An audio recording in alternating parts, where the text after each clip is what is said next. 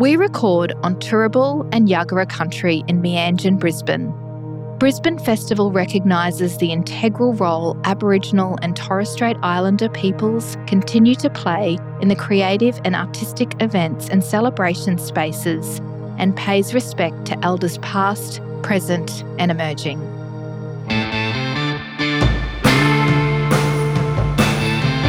Beginner's Call takes you backstage with Brisbane Festival and into the hearts, minds, and rehearsal rooms of the casts, creators, and critics behind Queensland's most anticipated event of the year.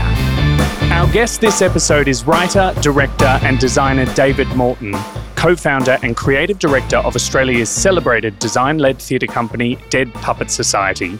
He's an Olivier Award nominee and five times Helpmann Award nominee and he's about to unveil Dead Puppet Society's most ambitious work yet a queer retelling of Homer's The Iliad, for which David is writer, director, co creator, and co designer. Here to make me feel incredibly inadequate, it's David Morton. Oh, Welcome, David. Adam, that's such a wrap. Thank you. Mostly, I'm just happy to um to see that you're well on the way to taking over uh, Brisbane's radio scene. I hope this works. uh, now, David, this may well be the first time an epic Greek tragedy of this scale was conceived in a bagel shop in New York City. Can you take us back to where the idea originated? Oh, absolutely. It wasn't the most glorious of times for the company, actually, when, when we had this conversation.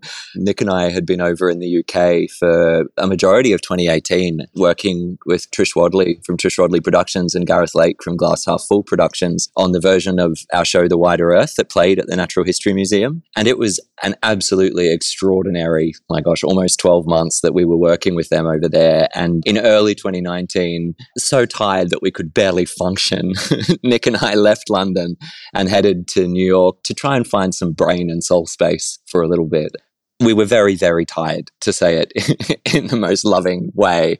And we didn't really know where we wanted to go with the company or what the next things that the company would work on would be. Because uh, the wider earth had been you know, really the sort of backbone of everything Dead Puppets had been doing from 2016 through to that point. So a long time.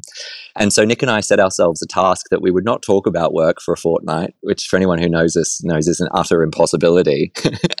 and that at the end of that fortnight, we would go and we would take ourselves out for a work date to have a bagel and a coffee and to pitch each other what we might like to work on next. And full disclosure, we had said to each other, if we don't have anything at this date, we will put a pin in the company for a bit till we can find the energy and the passion to drive again. And we scared the living daylights out of ourselves, I think, by saying that. And both rocked up for this bagel date, overflowing with ideas about things that we wanted to do. And two of the things that came back really strongly were one, we really wanted to tell a queer story. And we wanted to tell a story that had queer heroes at the heart of it. And we also wanted to delve into Greek mythology. And those two things felt like they could potentially go hand in hand. It was actually the same bagel date where we decided we'd do Moby Dick in space, but we all we all know how that went down. so this is the yeah, this is the other child of that fated breakfast. Fantastic, and and you can't pick favourites, but uh, would we say the favourite child? Yeah, the, the, favorite child, maybe the problem child as well, in terms of now, the number of moving parts and things that have been wrangled for it. But it's on another level entirely to That's so exciting. Now, you have mentioned two of your bigger works in recent years just now, one being the Olivier nominated Wider Earth based on Charles Darwin's diaries. And last year's, how did you phrase it? Moby Dick in Space? Moby Dick in Space. Moby Dick in Space Saga Ishmael. Now, Dead Puppet Society has a long celebrated history of reimagining, literally flipping them on their head, these classic tales. Why this type of storytelling for the company? What's the hook for you as creators? I think it's you know, so much of what Nick and I love about working in a storytelling space is the way that stories, myths, classic tales, they're such a part of the zeitgeist, right? And even when not actively speaking about them, so many people have a knowledge of these works and they come to influence us, I think, in a number of different ways. And I think we're so obsessed with them is that the reason these stories have survived so long is because every generation that's become obsessed with them has reinvented them, has retranslated them, has changed the core narrative points or the characters that are within it. They've added shadows and shades to them to make them speak more to their time. As part of this show, as an example, going back and reading a number of the different translations of the Iliad, you can literally pick the social mores and social norms of the day and how Helen of Troy is spoken about, say. And, and I think that that's what speaks to why Nick and I like these sorts of stories because we're not just doing adaptations of them. I'd like to hope, probably arrogant to say, but we're putting a slant on these classic tales in the same way that countless other authors, creatives, and writers have in the past, hopefully to allow them to speak to a contemporary audience and more strongly to the world that we're living in today. And what was it about Homer's Iliad that captured your imagination in that sense, in that you felt that it deserved a revisit for a 2022 audience? That's an interesting question. I think there were two things. One, there is such a, a long history to the debate around the nature of the relationship between Achilles and his best friend slash relation slash lover slash husband Patroclus. And that was definitely a real area of interest for Nick and I in, you know, deciding we wanted to put queer heroes at the center of a story. And so that's definitely one of the core reasons that attracted us to the material.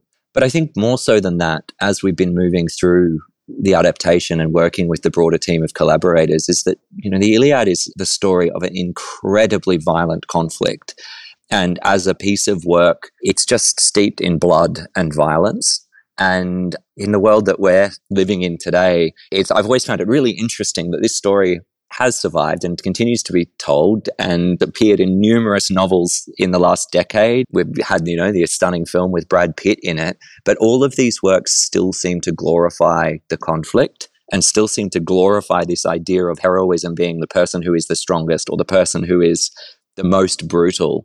And so the thing that's really emerged for us since we started working on the piece is the way that we've been able, I hope, to grab it and to flip it to, I think, put a much more modern viewpoint on the nature of the conflict and the insane cost that this sort of interaction between humans has, and then to reshape the notion of heroism so that it's not what the original source text is speaking to. You, you, touched on a moment ago about the ambiguity surrounding the relationship between Achilles and Patroclus over the years in a variety of different retellings of this tale. Mm. I know that one of the jumping off points for you was a single line in Homer's Iliad where Achilles describes Patroclus as the man I loved beyond all other comrades, mm. loved as my own life. What is your understanding of what that line in particular means in the context of the tale and how has that informed the relationship that has been set up in holding Achilles mm. between the two characters? I think that question really speaks to what I was mentioning in terms of, you know, the way that these classical tales are adapted and changed depending on the social context that they're told in. There's a lot of academic material around the fact that Homer never explicitly mentioned a romantic relationship between the two men. And yet, then when you look at some later classical Greek writers and thinkers, they overtly describe it as such and think, well, of course, this is what Homer means.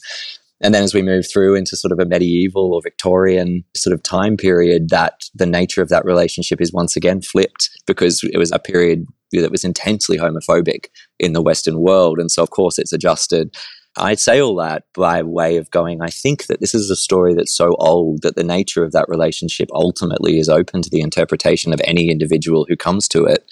And so, as a gay man living in a world that feels like we're moving in a direction where equality and equal rights are beginning to gain serious traction and not just at a legal level, but in a social way as well, I can't help but read the relationship that these two have as being one of romantic love and particularly later in the Iliad when Patroclus does meet his end and the nature of Achilles' reaction to that end. Uh, in the way that Homer writes about it, I have real difficulty reading that as a man who lost a military partner. Like the depth of Achilles' reaction to the loss of Patroclus, to me, just screams of him having lost his soulmate. Mm. You mentioned there are several adaptations of the Iliad that tend to really glorify and romanticize the scale of the Trojan War, mm. um, but that you're seeking to do something quite different. Mm. Chat us through where this particular retelling of the story places its focus. There's two things that we focus on. Our retelling of the story unashamedly leans in to the love story between the two young men. And when we first meet both of them, they are deeply damaged by the primarily military paradigm of the world that they're living in. Achilles has grown up with an absent mother and yet prophecy that she gave him before she left that he could either choose to be effectively a long-lived nobody or a short-lived legend. And then Paddy as a young man who's been kicked out of his home and disowned by his family. And so these two young men who are suffering really from the world effectively turning its back on them find each other and through each other are able to become their best selves. So I, th- I, think that's that's one of our focuses. The other focus that we have, particularly in the second part of the play, when we are at the Trojan War, is we've turned the mechanisms that triggered that conflict on their head. I can't say too much because I don't want to give the turn away, but the abduction of Helen by Paris of Troy is treated very differently in our adaptation and is used to bring into question the motivations for the Greeks or the Achaeans entering into the conflict in the first place. So there's this overtly political overtone about the way that the Achaean kings have manipulated individuals under their sphere of control for economic and mm. political mm. reasons, sold as something very different. Mm. I hope that answers your question. Mm. We talk about the fact that very deliberately your telling of the story seeks to challenge the glorification of war. But one thing that can't be denied is the scale of the Trojan War. And this work in particular tackles that in a very interesting way through a unique partnership with the acclaimed physical theatre company Legs on the Wall. Chat to us about how that partnership came to be. The partnership has been around for almost as long as the idea. It, it was within months of us returning from our fated trip to the States that uh, Nick and I first began speaking with Josh from Legs on the Wall about what it might look like to work together. And the impulse primarily came from the idea that we knew we were going to be playing around in this material where humans needed to do superhuman things. And to talk to Legs on the Wall, a company that quite literally enable human performers to defy gravity. There's a good reference. So we should play that song there. um, yeah, it just sort of felt like a natural fit. And so early on, we did some creative speed dating. And at that point, the story only existed as an outline of what the adaptation would be. We got into a room with some performers who'd worked with legs a lot before and began to work out how we might work together and what sort of script I would need to then create in order to house that collaboration and working with them has been an absolute dream. Where companies of similar scale, you know, that play a similar role in the ecologies of, of our respective cities. And it's been really amazing to work in co production with another organization. It feels like coming home and we meet each other at the table and we have such different ways of working. And yet I think we found a way through that really leans into the strengths of both organizations. Mm.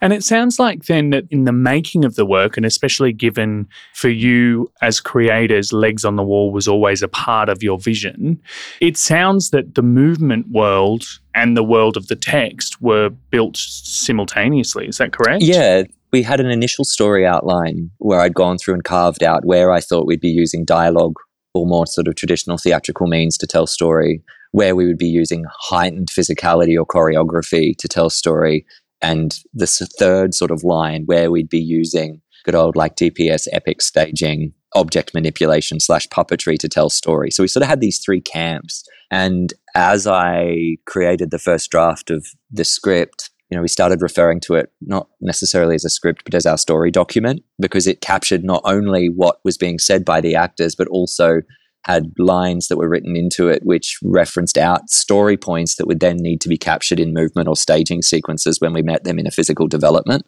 which means that that document's quite deceptive. There's the good old page a minute average for script to stage, but in our document, sometimes there'll be two lines of narrative cues for Josh and the physical team to pick up and run with that then turn into two or three minutes of content to amazing music. So it integrated from day one and sort of, yeah, all woven into this, I guess, master document that holds the characters and the story, regardless of what form we're playing in, to a tight arc. And tell us about the use of puppetry in this production. Uh, for those perhaps new to the work of Dead Puppet Society, one of the hallmarks is the company's really innovative use of puppetries and not necessarily in a conventional sense. What's the role of puppetry in the world of Holding Achilles? I think, Adam, in this work, we're pushing the idea of what can be considered puppetry further than we have before. You know, like we've made works in the past, like Laserbeak Man, which are ostensibly massively well resourced puppet shows. And this is the absolute other end of the spectrum. So there are a couple of creature puppets that appear in this work, which people who've seen our work in the past will be familiar with that speak to the same sort of genre as Wider Earth in, yeah, these sort of abstract laser cut figures.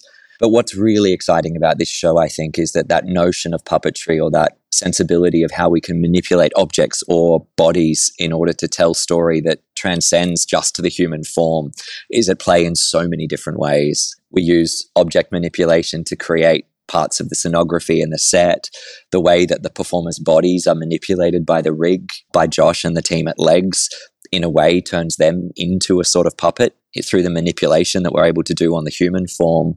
And then I think the sort of like piece de resistance at the center of all of that is part of the set is this absolutely incredible piece of automated staging that hovers above the stage is driven by winch motors and is at once sort of like part of the scenography, but also plays a character in the piece. So the idea of puppetry has sort of gone from not just the little figures on a tabletop, but filling the playhouse stage.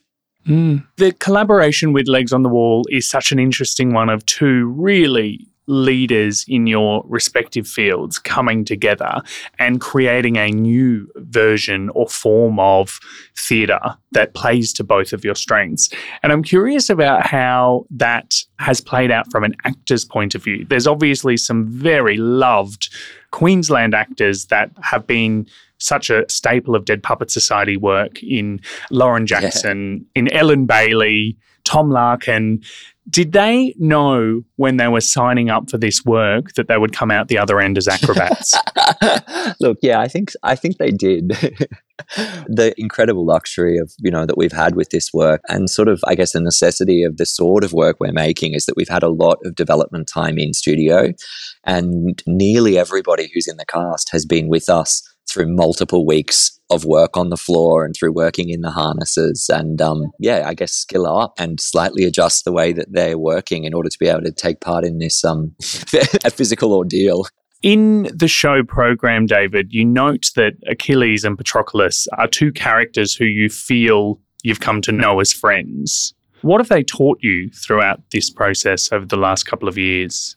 I think I put that note in the program after a conversation I'd had with Carl, who's playing Patroclus, where we'd been navigating the arc of that character through the show and trying to work out what the sort of the core logic that sits behind this young person is that means that he behaves the way he does in the unbelievable circumstances he finds himself in.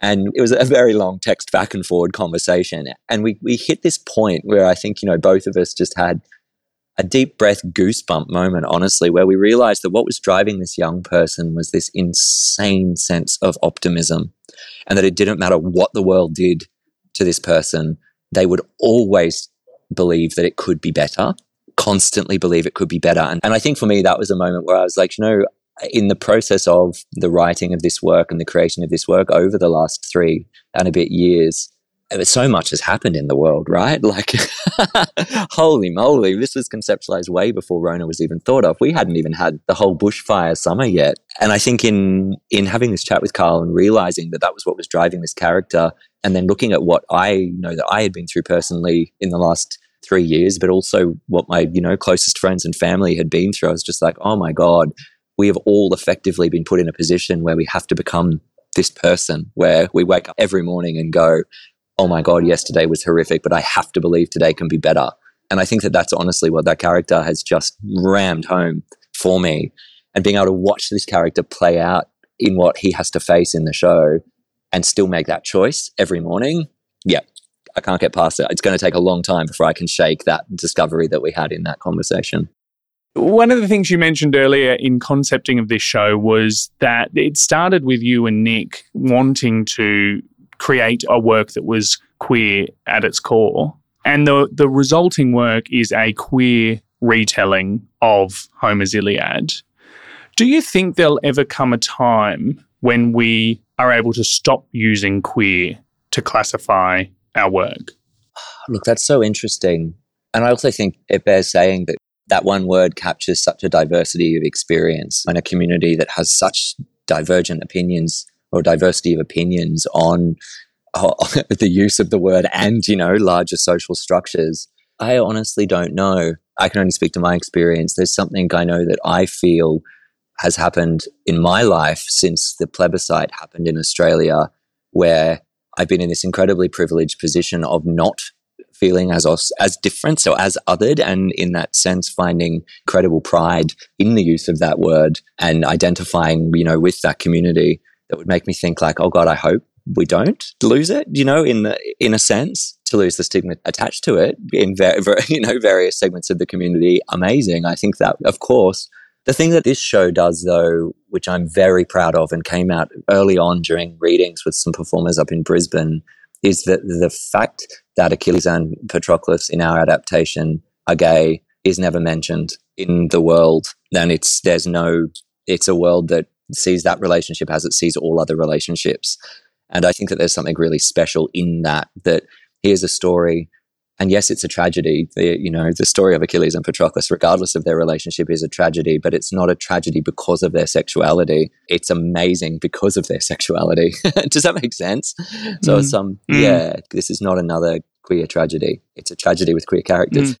One of the many, many, many amazing parts of this production. I'm embarrassed that I've not mentioned it until now, but it is the fact that Australian music icon Montaigne is one of the incredible musicians, composers responsible for the musical world of the show. What has Montaigne and her team of collaborators created for the show? What Montaigne and, and Tony and Chris the co-composers on the work have provided honestly is like the soul of it. Like it is the total backbone honestly to everything that we're telling on stage uh, in the same way that the physical components were being written alongside the draft script. Tony who was leading on the composition working with montaigne and chris we had a draft of the entire score before i'd finished the first draft. And so the draft was then informed by the musical choices they were making and likewise, all of the other elements within the production, you know, not just the, the script and the movement. Anna, co set designer and costume designer on the work, has spoken a heap about the fact that she believes that the set looks the way it looks because she was listening to the music while she was creating it. And so it's sort of, it's permeated everything. And yeah, as I said before, it, it's sort of the soul of the piece. What they've created is breathtaking. And how would you describe it in terms of a musical world, sound, genre? What can audiences expect? Oh, it's very filmic.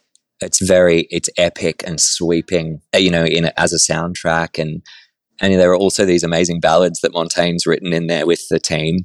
Chris also too from Grizzly Bear's uh, primary focus is percussion. So there are these unbelievable driving beats sometimes, you know, within the arrangement and orchestration of a particular piece, but also numerous tracks which are just percussion. The music is amazing. I think it says a lot when you're in rehearsals and we're playing the same songs on repeat for weeks on end.